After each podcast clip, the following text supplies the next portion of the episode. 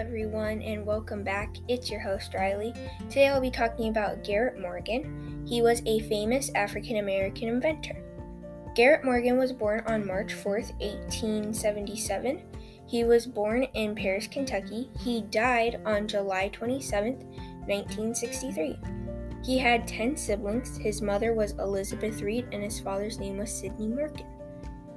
Uh, Garrett Morgan was married to Mary Ann Hessick and they had three kids. He invented the improved sewing machine, a heat protectant for your hair, a breathing mask that would provide blueprints to make a gas mask for World War II, and the traffic light. When people found out that he was African American, they stopped buying his products. One of his famous quotes is If you can be the best, then why not try to be the best? He was also a social activist.